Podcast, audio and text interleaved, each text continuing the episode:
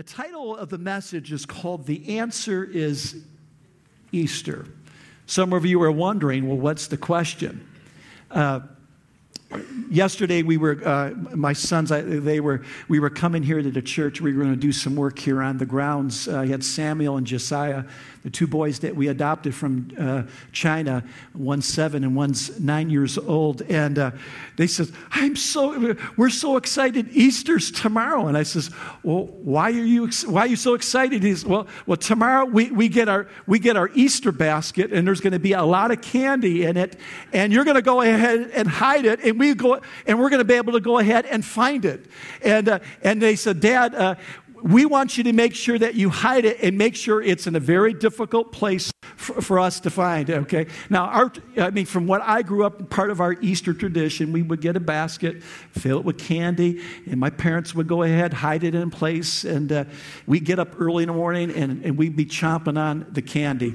And so uh, I, I says, so you're excited about the candy? I says, there, is there anything else about Easter? Uh, what is Easter about? That my oldest one, he says, well, Easter is about us. I says, What? Uh, and, and, and, Josiah, I, I, says, come on, what is Easter about? He says, he says, it's about Jesus dying on the cross. And uh, I says, what else? And he says, and rising from the dead. I says, you got it right. And uh, so, from a spiritual standpoint, okay, it's not about bunnies and eggs and baskets and candy. It's about the death, burial, and resurrection of Jesus Christ. That's what this day, we celebrate this day of what Christ has done for us. I want to let you know, you can write down two things what the resurrection accomplished. Number one, it validated uh, Jesus' identity. Jesus made the claim that he was God in the flesh. Now, there's been a lot of people through the centuries and through the decades of uh, people that are whacked out and crazy and say, I'm God. But Jesus made this claim. He says, I'm going to die, I'm going to be crucified, but I'm going to come back three days later. Here's what we know. Over a span of two weeks, not only did he appear to the apostles, to his inner circle, a number of times, but to over 500 different people. So the resurrection was, was absolutely the huge deal which launched the church. It was the resurrection and the Holy Spirit is what launched the church into history and what we have today. And not only was did it validate who Jesus was, it tells us that death is not the end of the story. All of us here in this room, if Jesus Christ does not come back again, the Bible says it's appointed a man wants to die and then the judgment all of us are going to be facing death at some point in life. But the good news is, is death is not the end of the story. Would anyone like to say amen to that? So it was the resurrection that was the game changer for the church. Now, what I want to look at today is Jesus gave us a model in his death and in his burial and in his resurrection and how to handle the pain in life. I don't care if you're a Christian or a heathen, all of us here in this room will experience great pain and loss in our life. The Bible says there in 1 Peter chapter 2, if you have notes, and I want to encourage you to take good notes here this morning. 1 Peter chapter 2, verse 21, it says, God called you, he's writing to Christians, these are followers of Christ, to endure suffering because Christ suffered for you. He left you an example so that you could follow in his footsteps. Jesus said, There will be pain and there will be suffering in this world. But he says, Take heart, I have overcome the world. In our lives, Christians and non Christians, there will be pain and there will be tragedies that come down the pike, down the road in our life. Yesterday, I went with my son uh, to go ahead and knock on, on someone's door that I had never met before. Uh, every single day as I go down a road, I, I see there by the side of the road there is a cross with a wreath there and, with the name of, of a girl that was killed on, on November 25th, 2015. Uh, about 10 minutes after I got there, I was there on 44, just uh, a little bit uh, uh east of Lowe's right there. there was a 16 year old girl who pulled out, and, uh, and she was broadside hit by a truck, and, and she was killed. And, uh, and I heard the story and read there in the paper, and never met the man, never met the father, and just the hurt and the pain that this dad was going through. Uh, my, older, my older daughter, Amy, had dro- driven on the bus with this girl, and uh, she had just gotten her license, just a, a new driver, and, and, and, she knew who she was. And Amy was reading about the old sister, older sister and was talking about her younger sister who had passed away. And Amy's reading it to us last week, and she's bawling and crying. And my wife, you know, I'm just going, and as, as a dad, I says, Oh my gosh, I says, What is this dad and mom going through? What is this daughter going through? And, uh, so I went yesterday to go to knock on, uh, on her door. And I had my boys with me and uh, knocked and rang the doorbell. And no one came. I wasn't even sure it was his house. I went over to the, to the neighbor and I says, I'm looking for the Wilsons. Uh, uh, do you know where they live? And he says, right there. And I said, I, am sorry. I says, I live here, right here in the neighborhood. And I just want to express my, my condolences and see if there's anything I could do. And, and just to, uh, to pray for him, just to meet him. And I wanted to just tell, to, tell this dad and uh, the daughter that the answer to their pain is Easter, it's the resurrection, it's Jesus Christ. And all of you here in this room will go through this period in your life. Jesus' death, burial, and resurrection happened over three days. Friday was a day suffering and agony and loss. Saturday was a day of grief and confusion. And Sunday was a day of joy, celebration, of victory. That's where we're at today. Here's the thing all of us here are going to be going through those days. All of us are going to have the Fridays and the Saturdays in our lives. And there are people here in this room right now. You're at that place. I don't know what happened. You've experienced great loss and great pain. Some of you are in the Saturdays and you're experiencing grief and, and, and, confusion and, and wondering, how do I get through this? And then there's a number of people who are, uh, who are on the Sundays. They've been through that series, they've been through that pain, they've been through the confusion, and now they're in the place of victory and a place of, of celebration and resurrection. And what I want to do here this morning is how do I get to the place to where I can live in the resurrection and in his power? How can I get to the place of Sunday, the day of victory? Here's what we're going to do. We're going to look at the model of Jesus because Jesus left us an example how to deal with the pain and confusion in our life. Jesus said this, mark this. He says, You will have pain, you will have troubles, and you will have trouble, trials. He says, But take heart, I have overcome the world. So let's look at the three days of Jesus' life as a model. Number one, Friday, the day of pain. We know this that Jesus experienced pain at the ultimate level. First of all, physical. In Mark chapter 14, verse 43, it said Joseph of Arimathea, a prominent member of the council, this was a religious man, he was a Pharisee, said he was himself waiting for God's kingdom. He went boldly to Pilate. Pilate was the one that pronounced the judgment on Jesus to be crucified. He went to Pilate and he asked for Jesus' body. And it said Pilate was surprised to hear that he was already dead. Now, the question was, why was Pilate surprised that Jesus was already dead? Here's what we know Jesus was crucified at 9 o'clock in the morning. By 3 o'clock in the afternoon, he was dead. He lasted only six hours on the cross.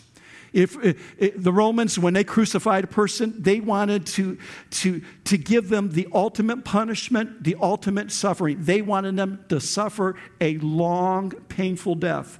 Most people lasted at least a day they hung on the cross. Many lasted two to three days hanging on the cross. Eventually, they would die. Jesus only made it six hours. So the reason why he only made it six hours is because of there were three things. He went through major physical pain. When you read the gospel accounts, it says after the sentence was pronounced upon him to be crucified, it said the Roman soldiers, okay, the Greek points out there was a band of them. They began to punch him and beat him profusely. I mean, they were laying haymakers on all over him. Not only was he being punched continuously, but he was being clubbed with a pole. And I mean, he was ble- beaten to a bloody pulp. Isaiah the prophet told also what was going to happen to the Messiah when he went through his suffering. It said in Isaiah 52 14, just as there were many who were appalled at him, talking about the Messiah, his appearance was so disfigured beyond that of any human being, and his form marred beyond likeness. He's talking about Jesus. That was what was happening to Jesus. If you were to look at him after the beating, I mean, it was absolutely ugly. I think back when I was a freshman and I was at a basketball game, and uh, it was a rival school, and, and, uh, and there were a lot of blacks at the other school. We were an all white school, and one of the toughest guys in school, he was a senior. His name was Keith, and he was in the bathroom, and there was a number of black brothers that were in there, and uh, he calls, calls them the N word bad move. He was beaten so badly. I, I walked in, it was just a, a, a, minute or two. He was laying there on his, on his back, okay, and, and, and, blood everywhere. In his head, I'm telling you, it looked like it was two basketballs. I, I, couldn't, I, I, I didn't even recognize him. I, go, oh, I was wondering if he was ever going to live.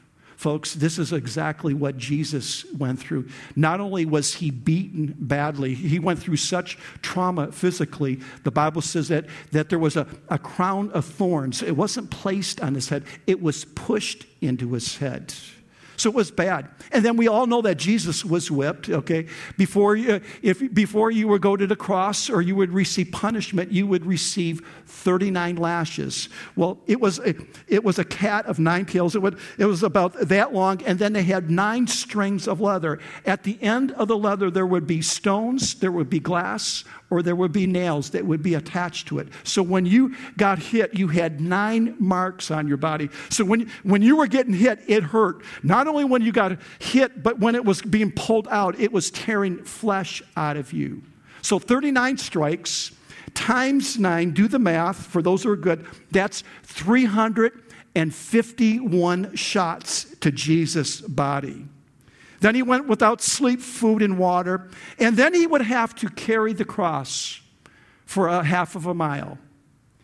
Can you imagine? And, and, and scholars believe that the, the crosses weighed between 70 to 80 pounds. Friday night, when we had our night of, of celebration, of worship, and prayer, over there in the corner over there, we had a cross in a station where we celebrated communion that night. And uh, well, the cross belonged over there. We have it there for the children's room.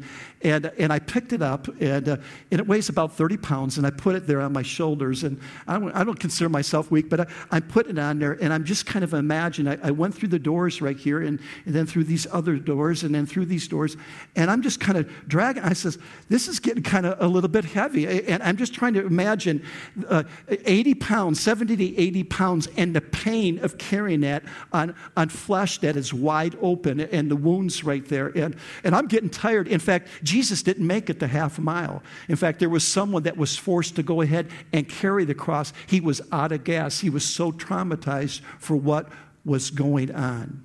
So he went through major physical pain also, but I believe emotional pain. Here he had went through ultimate. To me, this was probably uh, the, the, the hardest thing as a man to take. The, the, it says the soldiers not only beat on him, but they began to spit on him. I don't know about you, but any man in here, I mean, someone gets in your face and they start, they, they, I mean, it's time to start throwing down. It's time to, let, us go for it. I, I, I cannot take, I wouldn't, I wouldn't do well in the situation someone spit in my face.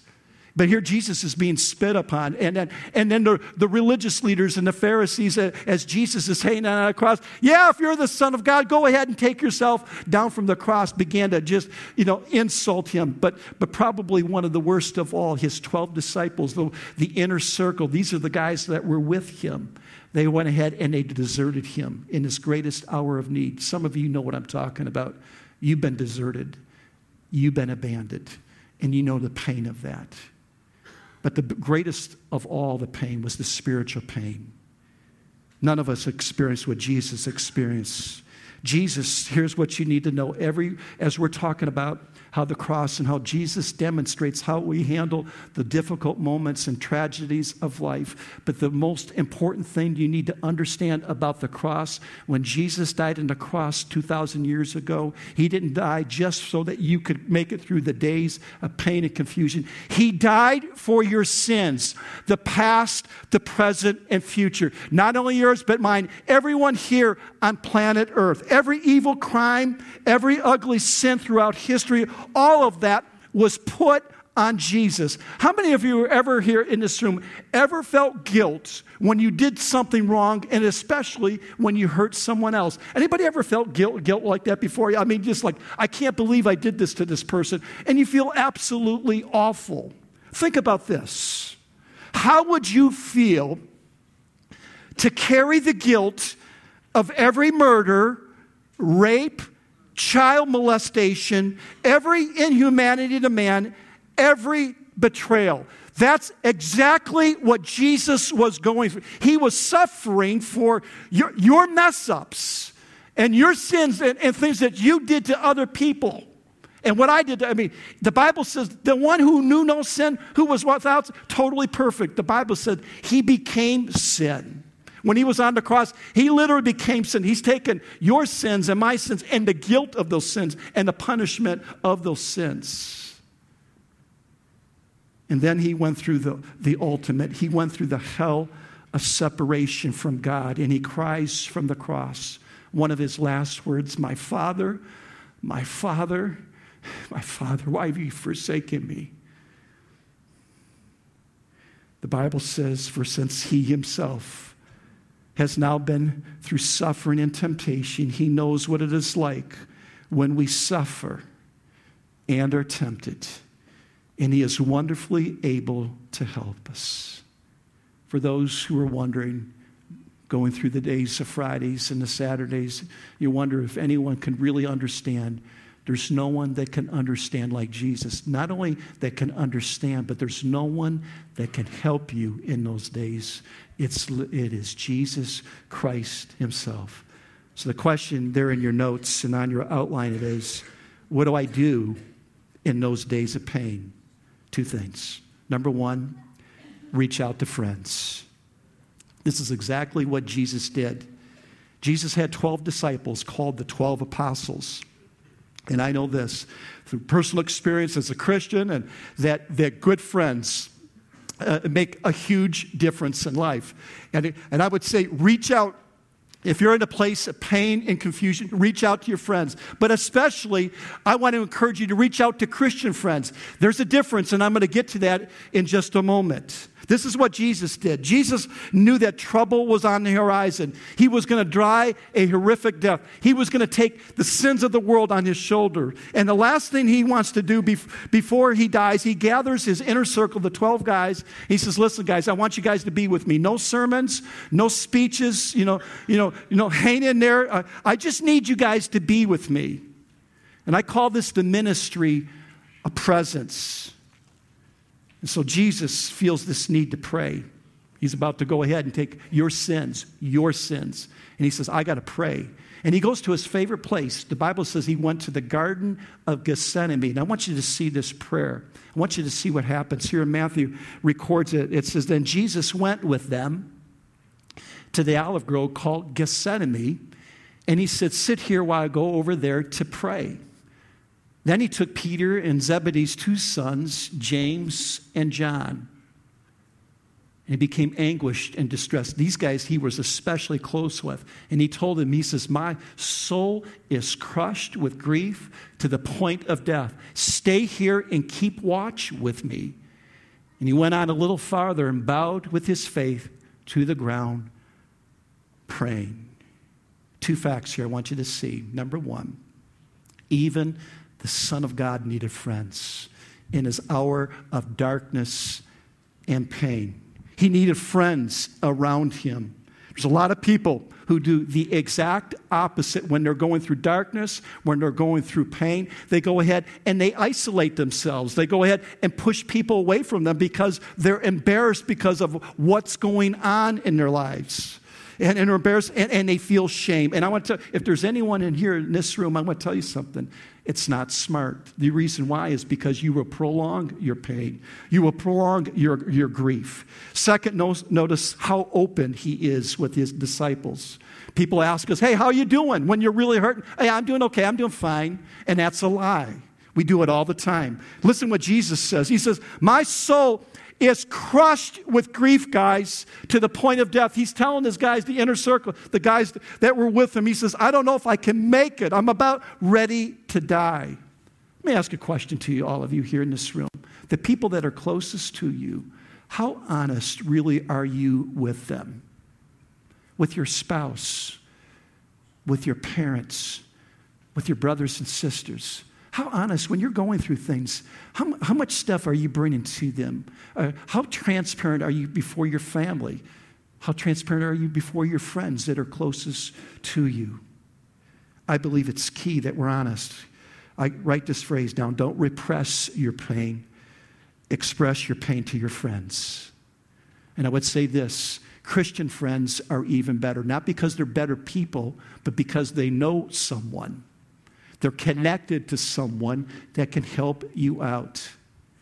Galatians chapter 6, verse 2, it says, Carry each other's burdens and in this way fulfill the law of Christ. He's writing to Christians. He says, Listen, there's brothers and sisters, people that you're going to be worshiping with. They're going to have burdens in their life. And I want you to come alongside of them and help them to carry the burdens in their life. How do we carry one another's burdens when we're going through these tragedies and trials and hard times? Here's what we do Christians, okay, they listen to one another. When, when, when someone gets honestly, hey, this is what's going on, we're listening. Not only are we listening, but, we're, but we, we, we here's, here's the difference we pray. Yeah, we, we can feel for what they're going through. Say, listen, brother, sister, let me pray for you right now. And that is a huge difference. And, I don't, and if they are a brother or sister who's connected to God and they pray to God, God can give them a word of advice and wisdom that will help to see you through that situation. That's the difference between a good friend and, and a friend that really knows God because sometimes good friends give us really lousy advice and they're not connected to God, they're, they're not connected to the power source One of the things that is huge for our church, if you're new here, if you're with us for the first time, we have a ministry we call it life groups. Life groups is part of what church looks like. A lot of times people think what church is. You come to a, a church service, you sing a few songs, you hear the preacher preach, you throw a couple dollars into the offering, and you had church. That's, that's part of it. This is part of what church is. The other part of church, it's called the one another's. It's called uh, uh, encouraging one another, praying for one another, lifting one another, helping one another. And uh, it's impossible to do unless there are relationships. We made a decision about four years ago that we were going to forego a Wednesday service. Instead of having a service, another service during the week, we're going to make time so that we can have relationships with one another. We can get to know one another. And so we gather on different days, different times, and, and, and, and we, we break bread together, have fun, we watch things, we learn about things. And basically, we're doing life together. And I believe this that life is better when we do life together rather than alone. Life is tough enough just enough of itself. And for those of you who are not involved in a life group, I worry about you. Brothers and sisters that have been with me and say, I don't really need one, I'm, not, I'm worried about you. And you say, Well, why is that, Pastor? Because you don't have a safety net. Because when the day of tragedy does come, or what, what are you going to do? If you haven't built in relationships into your life, which God is calling you to build relationships with other brothers and sisters, what are you going to do during those times? I want to show you a per- person right here. Her name is Mickey Purdy. A week ago, last Thursday, Mickey passed on into eternity to be with our Heavenly Father. Um, She had a, I mean, she, she was just here just a little while ago, and she went up north to go see her family, some friends, and she went up there to go tell people and her friends about Jesus. She was on a mission to go up to, to Indiana and to Ohio and tell people about how much God has done in her life. Well, she had a fall. She went down the stairs, and, uh, and, uh, and then she went into a coma, and eventually she passed away. But prior to this, about a month, month and a half prior to this, her wonderful husband, uh, uh, just recently passed away. And uh, I had the privilege of leading him to the Lord when he was in the hospital, became a follower of Christ. And, uh, and after his death, uh, she called me up. She says, Pastor, she says, Can I come and talk? Can I come to your office? I said, Sure, come on. And I remember she came and, and, and, and she began to tell me how good God has been to her. But one of the most astounding things, probably one of the most precious things, Pastor Luke, I've ever heard she said, if it wouldn't have been for this church and the life groups that I, she, in fact, she was in two of these. She says, I can't tell you how the brothers and sisters have ministered to me and helped me through these days of pain and confusion, things that were going on in her life with her kids. She said, This is my family. She says, and I'm not going to ever leave it. Who's going to be there for you if you're not involved in a life group? What do we do in days of pain? We reach out to, to friends, we reach out to our family, we, we're honest. Friends are essential, but here it is, folks. Friends can't be there all the time. Friends get busy, they have schedules, friends get tired. But can I tell you this? Okay, God it never gets tired, and God is never too busy for you okay? They're limited, but God is unlimited.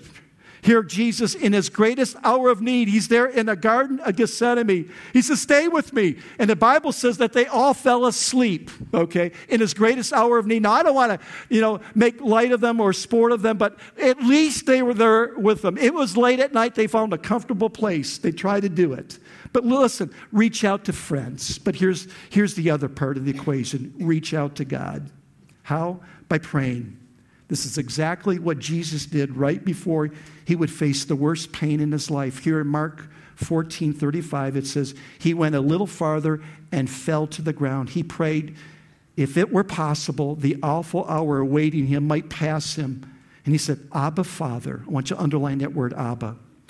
And he cried out, Everything is possible for you.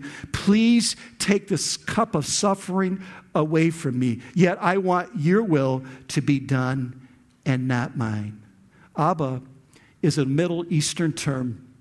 It's one of the first words that a, that a little baby or child will learn. And Abba means daddy, papa. And Jesus, in his hour uh, uh, uh, of need, in his greatest hour of darkness, he doesn't say this fancy prayer, you know. He, he, he says, Daddy, he says, Help me, Father, Daddy, I, I, I need you. He's reaching out, and I know that my kids, I, I have, my, uh, my ear has been trained, hey, Dad, or Daddy. But all of a sudden, there's, through the years, when I hear, Hey, Dad, you know something. And Dad goes on high alert and this is what's going on with Jesus. And when you see this prayer right here, there's a pattern. Jesus prayed three things in his day of deepest pain. It's a model for us. To, I call it the Gethsemane prayer. Three things to pray when you're in pain. Number one, you affirm God's power. And he says, This is Jesus. And he knew this. And he says, Everything is possible for you, Dad. Why did he say that? Why do we need to say that? There's something happens when we speak words. There's power in that. And when we affirm, say, God, Lord, I know everything's possible for you. All of a sudden, faith begins to rise in our heart. And whenever faith begins to enter into the scene, things become possible when we're facing impossible situation. So number 1, we affirm God's power. Number 2, we express your desire. Here's Jesus. He says, Father, please. God had given him assignment. He knew it. God said, You're going to die for the sins of the whole world. Jesus knew his assignment. But he, he's praying. He says, God, this is bad, Lord. This is painful. I don't, I don't want to go through it, Lord, you're, because you're God and you can do all things. Somehow, some way, Lord, you can help me to get out of this situation. And, and he says, God, I don't want to go through this. And folks, it's totally okay to say, God, Lord, this is hurting, God. This is painful. I don't know, Lord, if I could take any more of this. And third, offer your trust. Jesus says, Yet I want your will to be done, not mine when you're going through pain. You've been in a tragedy, in a train wreck, offer up your pain to the Lord. And you said, Lord, I don't understand this, but Lord, your will be done, not mine. There's a famous person. His name is Elie Wiesel. He's a Jewish brother, author and a speaker. He won the Nobel Peace Prize, wrote over 57 books and he was at Buchenwald in the death camp where many thousands and thousands of Jews were exterminated. Here's a picture of him. He was, I think he was 15 or 16 years old. It was a famous picture. And uh, it, his family was there. Many of his friends were there. Many of them had, he saw the torture. He saw many people that were executed and killed. And uh, it was horrific beyond our imagination. You can see the pain. And he was asked this question. He says, uh, Elie, he says, How did you make it through these dark days? What did you do? He says, I reached out to God and I reached out to my friends. He says, That was what helped me make it. Folks, that's exactly what Jesus did. If Jesus had to do it, how much more do you and I need to do it? So, Jesus, he prays, he finds strength in that prayer to follow through with the assignment that God has on his life. He goes through a mock trial, he's tortured, he's nailed to the cross, he dies, and then he's buried. And then we get to the Saturday, the day of confusion. Friday is the day of pain. Saturday is the day of doubt and confusion. We have all been there. And I want to kind of take just a few moments here, not just to necessarily talk about Jesus, but I want to talk about the 11 disciples. Judas had already hung himself.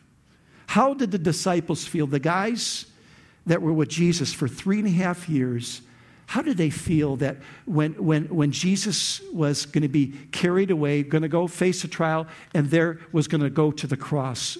I believe that there was a conversation that was going amongst these guys. We know that they were in a room, they were hiding. I believe this question was probably discussed amongst them. What happened? Jesus. We know that he was the Messiah, he was the Savior. We know that he announced that God's kingdom was coming. We were going to rule with him. We saw what he did. He healed so many blind eyes and deaf ears. Miracles were happening. People were being raised from the dead. Now he's, he's gone, he's dead. What do we do now? What do we do now when we go through tragedy? What do we do in those moments? In Matthew chapter 26, verse 53, I want to kind of just take a moment. I want to pause for a second. Here he is, our Savior's on the cross. What was holding him on the cross? Was it nails? No, it wasn't nails. It was love for you. When they came to arrest Jesus, Peter had a sword in his hand. he says, They're not going to get to my Messiah. They're not going to get to my guy. And he lops someone's ear off. And Jesus says to him, He says, Peter, and to the rest guy, Do you think that I cannot call on my Father and he will at once excuse me, he will at once put at my disposal more than 12 legions of angels. He said, I can call him right now. I mean, this matter is over just like this. So, what kept Jesus hanging on the cross? It wasn't the nails, it was his love for you and me. And then he makes the most amazing statement in John 19 30. He said this, and he yells, He says, It is finished. And that word finished, it's an accounting term. It was saying right there, he says, I've paid the debt for your sins here in this room. From the left and to right, he says, All of your sins, I paid the debt for your sins. Jesus was on a mission, and there was nothing that was going to stop him. To stop him so that you could be reunited. It was your sin and my sin that brought separation between God and us. And the only thing that can bring us back to God is the death, burial, and resurrecting of Jesus Christ. It will not be your good deeds. It will not be being a good person. It's putting your faith in what He did on the cross for you and me. If you could be saved by your good deeds, then what was the purpose of that? You can't be a savior. Now let's go back to grief and confusion. Some of you are in the Saturdays right now. The Messiah was supposed to overthrow the Roman Empire and liberate Israel. And now the Romans killed him and he's in the grave. And they're going, What? What do we do now? What happened? What were they experiencing? What, were the, what, was, what was going on? Grief, confusion, disillusionment, doubt, and regret. We walked out on Jesus. We went AWOL on him. We could have been there for him, but we went, we were looking out for ourselves instead, and they went into hiding. Listen, folks, when you're in the Saturdays of life, here's what you're at you're in limbo. They didn't know what to do next, they were scared. And many of us are in the same place. We're in the Saturday. I mean, we had a good marriage going, things were going well. All of a sudden, we're separated, we're divorced. No one plans a separation. No one plans a divorce. What happened? What do I do now? He walked out on me. What am I supposed to do? What, what do we do with a, with a son or a daughter who once was really nice and now they're in full blown rebelling, causing havoc throughout the house? What do I do now? I've lost my job and there's no jobs here in this county. I don't know what to do. I've invested so much into my business, I've planned and it just crashed. What do I do now? In Matthew 26, 31, the Bible says, Then Jesus told them, He's speaking to the disciples, This very night you will all fall away on account of me. For it is written, I will strike the shepherd, and the sheep of the flock will be scattered. Well, Jesus was stricken, and he was totally right. They ran away out on him. I have a question for you again. I have a number of them this morning. Have any of you here in this room ever deserted God out of tragedy, pain, or disappointment.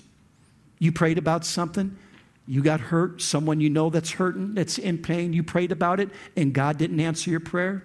Anybody here in this room? I guarantee there are people that said, if that's what you're going to do, God, you're not going to do anything of the situation. Why should I do anything for you? Why should I talk to you? Why should I pray to you? Why should I worship to you? Why should I even go to church? There are people that have made the Easter trip here today just out of ritual and out of obligation. I want to tell you something. There's two things. As a pastor for 30 years, I've seen many families and individuals go through horrific circumstances pain, and here's what it's same circumstance it happened, uh, same family, same and, and, and here's it, you break one of two ways. Either you, you get mad at God and you push away from God, and here's what happens you become bitter. And all you got is this life to hope for. But then I've seen other people that said, you know what? I'm not pushing away from God. I'm going after God with everything I have. This isn't right. This doesn't feel right. I don't understand it. But Lord, I'm going to trust in you. And those people become better. So you can have the choice to be better and give your pain to the Lord or become bitter and turn away from God. So, how do I get through the days of confusion and loss? Here it is. You need to remember and reflect on the promises of God. There will be dark days. There will be days where it's ashes. Your plans that you, the best laid plans are now flushed down the toilet. And you're on Saturday and you don't need, and you don't know what to do. Here it is. You need to remember and to reflect on the promises of God. Kind of what inspired this sermon. I was listening to a guy by the name of Rick Warren. He's a pastor out in California called Saddleback Church, one of the largest churches in America, and started a number of churches. He also wrote a book back early 2000, one of the best selling books of all time. was called The Purpose Driven Life. And uh, if you haven't read it, I highly recommend it. Awesome book. Uh, but back in uh, 2014, just a couple of years ago, five days after Easter, his son Matthew. Uh, he was, he was, it was at nighttime. He was playing cards with his son and his daughter and son in law, and they were having a grand time. But his son suffered from mental illness and, and really struggled. And he prayed for his son to be healed. And, and that night, he went ahead and took his life. And he said, it, it, he says, my wife Kay and I, he says, he says, the pain, he says, this has been the absolute worst year of my life. I've listened to him. I mean, he's a great brother, loves God, led many people to Jesus. And, uh, and, and, he's been on CNN and other uh, news networks, been interviewed many times. And he says, I'm not doing any interviews. He says, I need to heal up. I need God's presence. And he says, I need God to come and help me. And Piers Morgan, and six months later on CNN, Piers Morgan interviewed him. He agreed to do this. And it was plastered on, and they showed it six different times. And Piers Morgan asked him this question. He said, In your deepest uh, pain and, de- and depression and despair and grief, did you ever doubt God's existence? Great question. And he says, No, never. I've never, exist- never doubted God's existence, nor did I ever doubt God's love. He says, But I did doubt. He says, Make no mistake, I did doubt God's wisdom, his timing, and his plan. And he says, I went through many Fridays and Saturdays of doubt and confusion, pain, but we reached out to him. And I think of this, and I think about my own kids. If you look at my kids, that they've never made an accusation. Are you my dad? They, they all, there's no doubt that of the six kids that my wife June and I have had, none of them doubt that I'm their dad, okay? And most of I would believe they, they know that their dad loves them. But, but I want to tell you something. There, there's been many a moments in their life, they've doubted their dad's wisdom, okay? I, I, you know, when, I, when I'm laying down the law or something, whatever, some discipline, I disagree with that. I don't agree with that.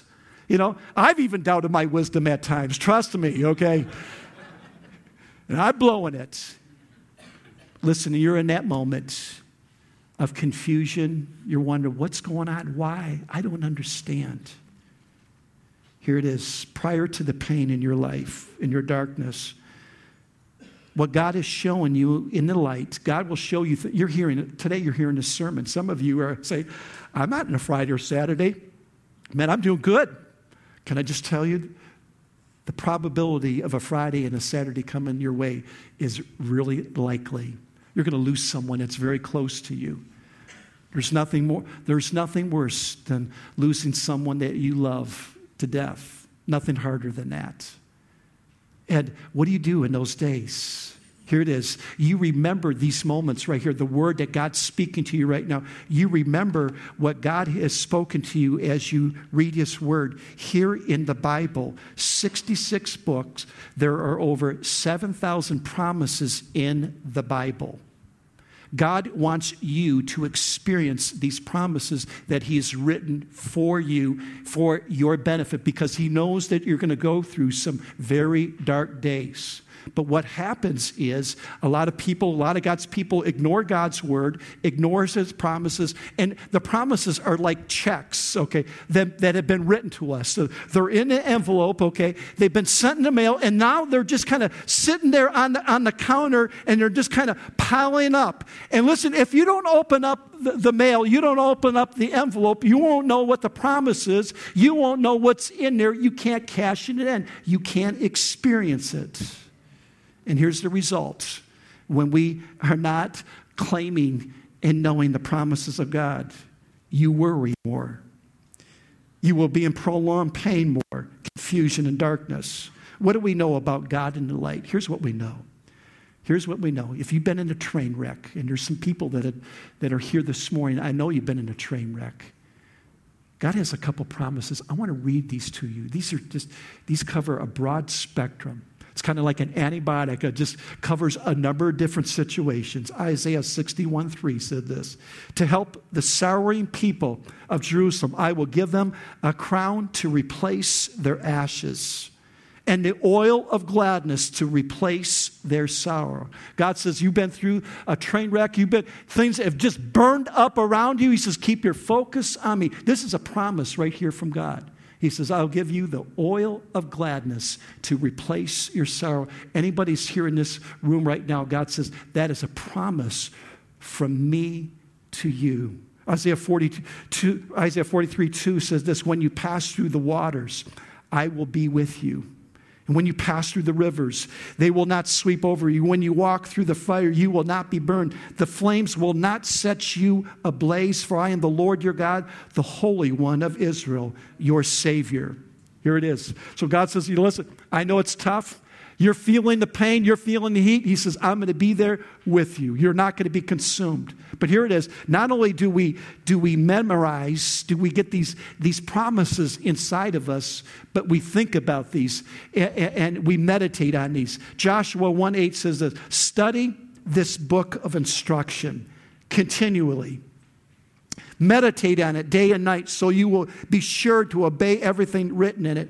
Only then will you prosper and succeed in all of you you do. All of us want to be a success in life. All of us here in this room want to prosper. But listen, behind this promise, okay, there is a, a premise. Behind every pr- promise, there is a premise. God says, study meditate on these scriptures and not only just meditate on it, but obey God's word. He says, then you will be prosperous and successful. David said this in Psalm 119 in great hour of distress and darkness. He says, I rise before dawn and I cry out for help. I put my hope in your word. He says, My eyes stay, stay open through the watches of the night that I may meditate on your promises. What does meditation do? Meditating, thinking on promises do. Here's what happens. When you begin to know these, you're acquainted with these, and you're thinking, is it God? This is for me. Thank you so much. Faith begins to rise. Whenever you have faith, okay, that, that's when despair goes out the window. Those two can't live in the same place. God will help us. For those of you who are here today, you've heard from your pastor one million times read your Bible. For those of you who do not read your Bible, and I'm not talking about it to do it from a legal, being legalistic about it. I tell people as they become, they're new Christians, read this book. Read this. This is God's letter to you so that you can know Him, so that you can experience Him and experience His promises. For those who don't read your Bible, I'm concerned about you. I really am. And there's a reason why. And I, think I have good reason. My, my favorite parable is the parable of the, of the soils that Jesus talks about when it says the farmer went ahead to go ahead and throw out seed that, that, that so he could have a crop. And it said the seed fell in four different places. Out of those four different places, only one place brought forth a harvest. The other three places, okay, didn't have a harvest. It was consumed. I want, you, I, want to, I want to take you to the place where the harvest was. It says, But the seed in the good earth, these are the good hearts who seize the word and hold on no matter what, sticking with it until there's a harvest.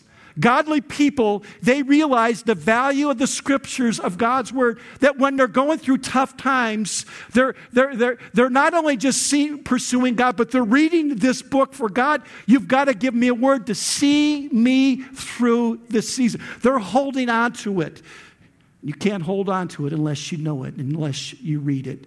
Don't read it for to say I get a brownie point from God. This there's life and health and prosperity here in this word. Listen, this week on the, on the radio, heard an advertisement by called Square Trade. And uh, they were advertising for uh, smartphones that for an investment of $5 a month, that if your phone is broken, they will fix it. And if it's permanently broken and it can't be fixed, they'll go ahead and replace it. Five bucks a month. That's an investment. I'm wondering if we just made a five minute investment every morning before we go off to work, when we got a cup of coffee or, or a glass of juice, wherever it is, that we just go ahead and say, we open this and say, God, would you just would you speak to me? And I promise you, as you begin to read this, you're going to become, you're going to see some promises that apply to, directly to the situation that you're going through right now. And you're going to be able to begin to pray about that. And, and you're going to begin to think about that as you're going to work and you're meditating on that promise. And then in the afternoon, when you're having lunch and you're there in your car and you're away from the people, instead of turning on the radio, how about go ahead, get your smartphone out or the scriptures and maybe take five more minutes and just let, as you're chewing on your sandwich and you're drinking your drink and, and you just go ahead, God, would you just speak to me, Lord, right now? And how about maybe five more minutes at the end of the day, uh, uh just ending your day and say, God, would you just speak to me? What would happen if we, if we gave 15 minutes a day? Just put it five minute segments and just let God begin to speak to us. Jesus says, Man does not live on bread alone, but every word that proceeds from the mouth of God. I know this. People who, who read their Bible, uh, there's a saying, okay, people who read, read the Bible, the sign of a, a worn out Bible is a sign of a person who is not worn out. This will keep you from being devastated. People aren't in this, I want to tell you something. What do they have to hold on? Sunday, the day of joy. How do I get to the days of joys? Listen to this. You can't get there on your own. You can't get there through your own self effort. You can't get there by being tough, by being mentally like, I'm just dialed in. I'm not going to let this defeat me. No, it doesn't happen by trying to pull yourself up by your own bootstraps. There will be days where there will be ashes and devastation and constant chronic problems. And you're absolutely broken. There's situations you can't fix it. And what do you need? You need a Savior that will step in to help you out. Now, if you could fix yourself, by the way, just in case any of you think that you could fix yourself or you can make yourself right before God, then what was the purpose of this?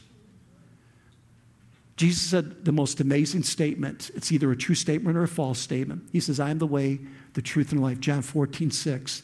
He says, No man can get to the Father except through me. Some of you are here in this room. You figure, well, just as long as a person believes in their God, he said, just as long as they're sincere, he says, we, we, we'll all end up in the same place eventually. But Jesus categorically, totally disagrees. Because I ask people, I said, What do you think of Jesus? Well, he was really a good person. Well, look at this good person said. He says, I am the way, I'm the truth. I'm like, no one gets to the Father except through me. You can't get to the Father through your good deeds. No matter how good you are, you can't get there. He says, I'm your only ticket to heaven, your only way to God. So let me summarize this. When you're going through the days of pain and confusion, your worst days, reach out to your friends, reach out to God, rely on God's promises, remember them, and believe them. But I want to get to the place here this morning. Just give me a few more minutes. How do I get to the days of joy? Here it is. You have to rely on the power of Jesus.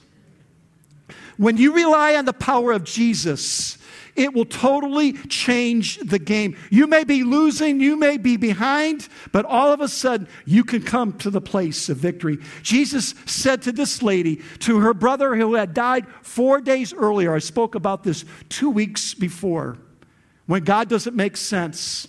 He says this to a dear friend her name was Martha. He says, Martha, he says, I am the resurrection and the life. The one who believes in me will live even though they die. So Jesus is saying that death, physical death, is not the end of the story. They will live even though they die. How does that happen? He says it happens through me. But notice what he says. He said, I am the resurrection. Jesus didn't say, I point to the resurrection. I teach about the resurrection.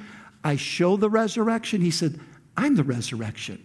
The resurrection is about a person. He is resurrection. He's the way to eternity. He's the answer to your pain, your confusion, and the chaos that's going on in your life to bring you into the days of joy. The answer is not in a principle, it's in Jesus. Here it is, my brothers and sisters. For those who haven't been in a church in a long time, you don't need a religion. You don't need a ritual. You don't need rules. But you do need a relationship with Jesus. It's the relationship with Jesus. a lot of times, people's relationship with Jesus is, is, is, I call it the emergency doctor relationship. God, help, help, you know, and they only call upon God when they're in, when they're in need. That's not a relationship. Jesus died so that you could be in a relationship with your Heavenly Father. My prayer for you this Easter, my brothers and sisters, and for everyone here in this room is found in Ephesians 1:19. I also pray that you will understand the incredible greatness of God's power for us who believe him. He's praying this prayer. He says, I want you to know how incredible God's power is for us who believe him. This is the same power that raised Christ from the dead.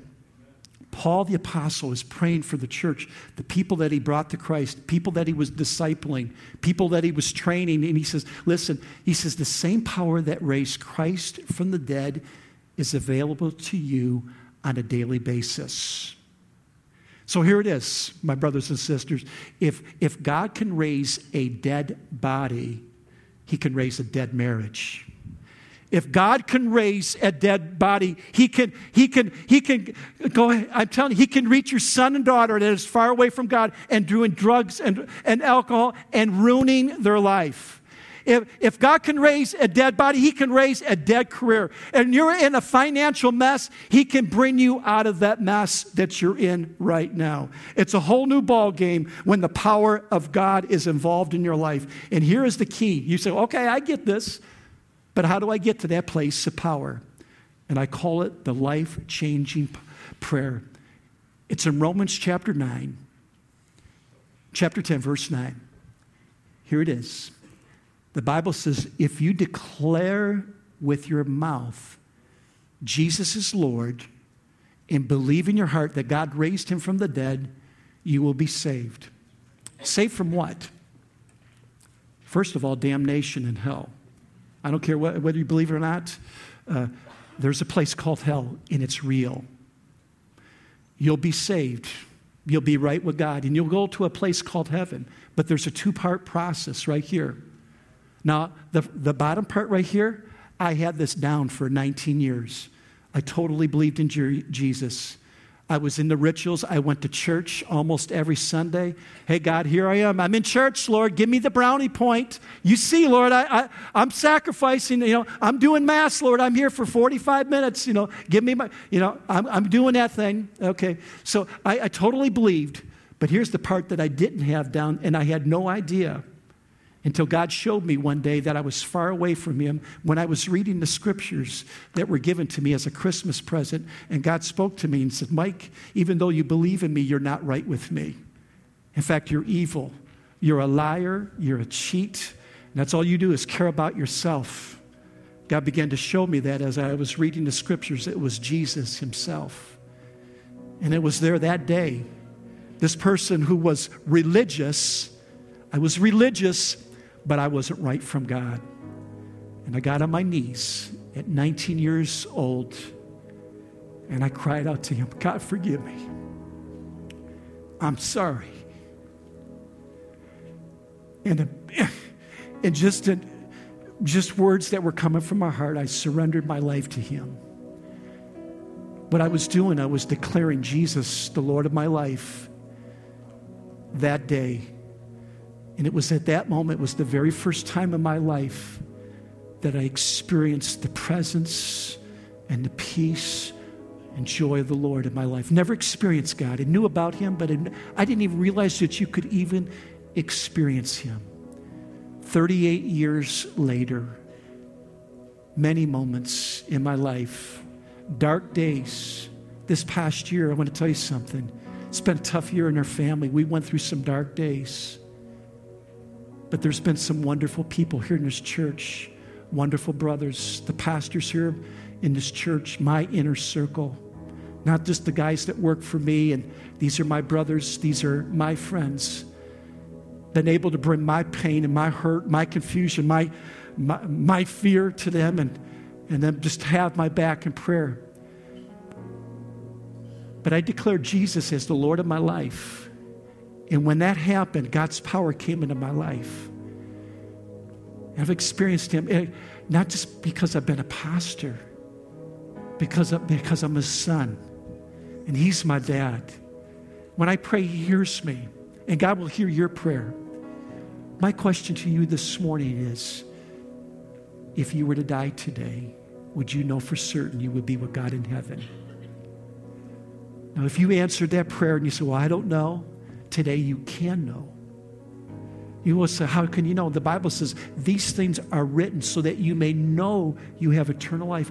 One of the promises of the scripture, uh, and one of the reasons why it was written, so that you and I can have the assurance that when we pass away, whether it's quick or whether it's slow, that we have the, we have the hope that we're going to be with God in heaven, where there will be no more pain and no more suffering. We'll be in a place of perfect peace and perfect love. It's going to be beyond our imagination.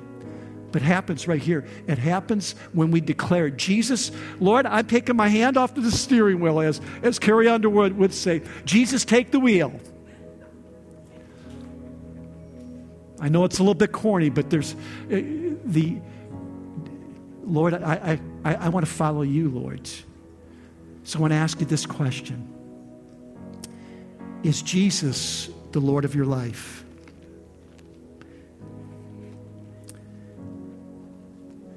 If you were to die today, would you be with him in heaven? I want you to close your eyes for just a moment.